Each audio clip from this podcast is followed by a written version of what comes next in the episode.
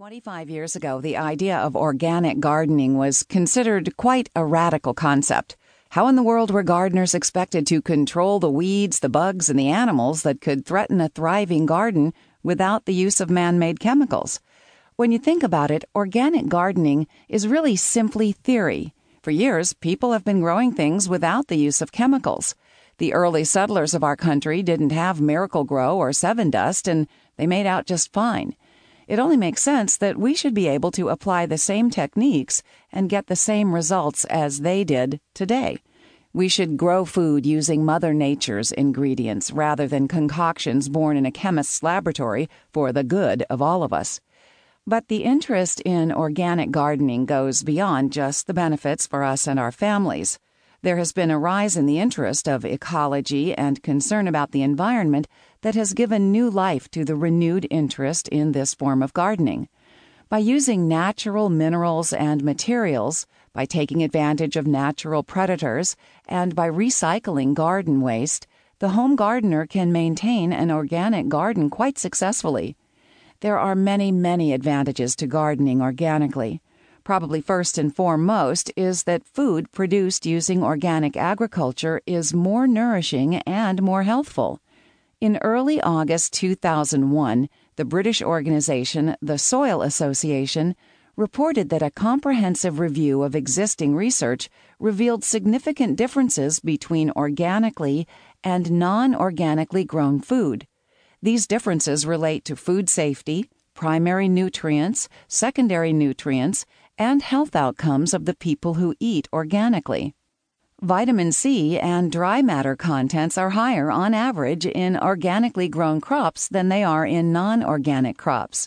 Mineral contents are also higher on average in organically grown crops. Food grown organically contains substantially higher concentrations of antioxidants and other health promoting compounds than crops produced with pesticides. Many people think that organically grown food tastes better. Also, some foods grown without pesticides produce a higher amount of an antioxidant that has been found to reduce the risk of some cancers. Overall, though, most people who enjoy organic gardening report that the enjoyment they derive is paramount to their decision to eschew chemicals in favor of the all natural route. Many people like to watch the tender new growth come to full maturity, and as a bonus, you get to eat it.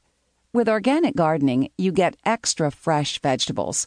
Naturally, corn on the cob and newly picked peas are especially noticeable, but this trait extends to all vegetables you grow yourself, especially under the organic method. A phenomenon noted by most people when harvesting their very first vegetables from their very first garden is that everyone eats much more of a given vegetable than they would of a similar store bought variety. You will save money not only by growing your own food, but you can even make a little extra cash on the side by selling your own all natural foods that are so popular in the grocery stores these days.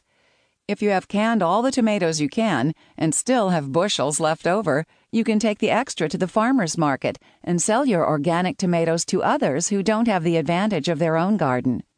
For any gardener who still hasn't been convinced about the need to garden organically, here are some statistics that may help change your mind. In March of 2001, the American Cancer Society published a report linking the use of the herbicide glyphosate, commonly sold as Roundup, with a 27% increased likelihood of contracting non Hodgkin's lymphoma.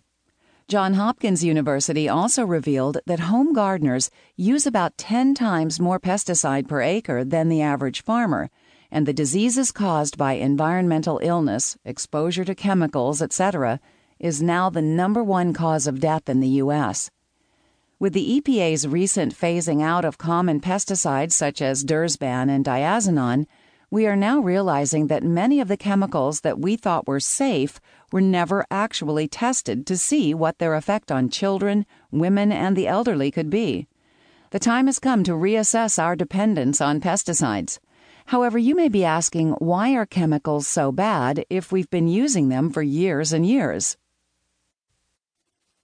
Chapter 2 What about using chemicals? We have chemicals in our everyday lives everywhere shampoo, toothpaste, many foods, even our clothing all contain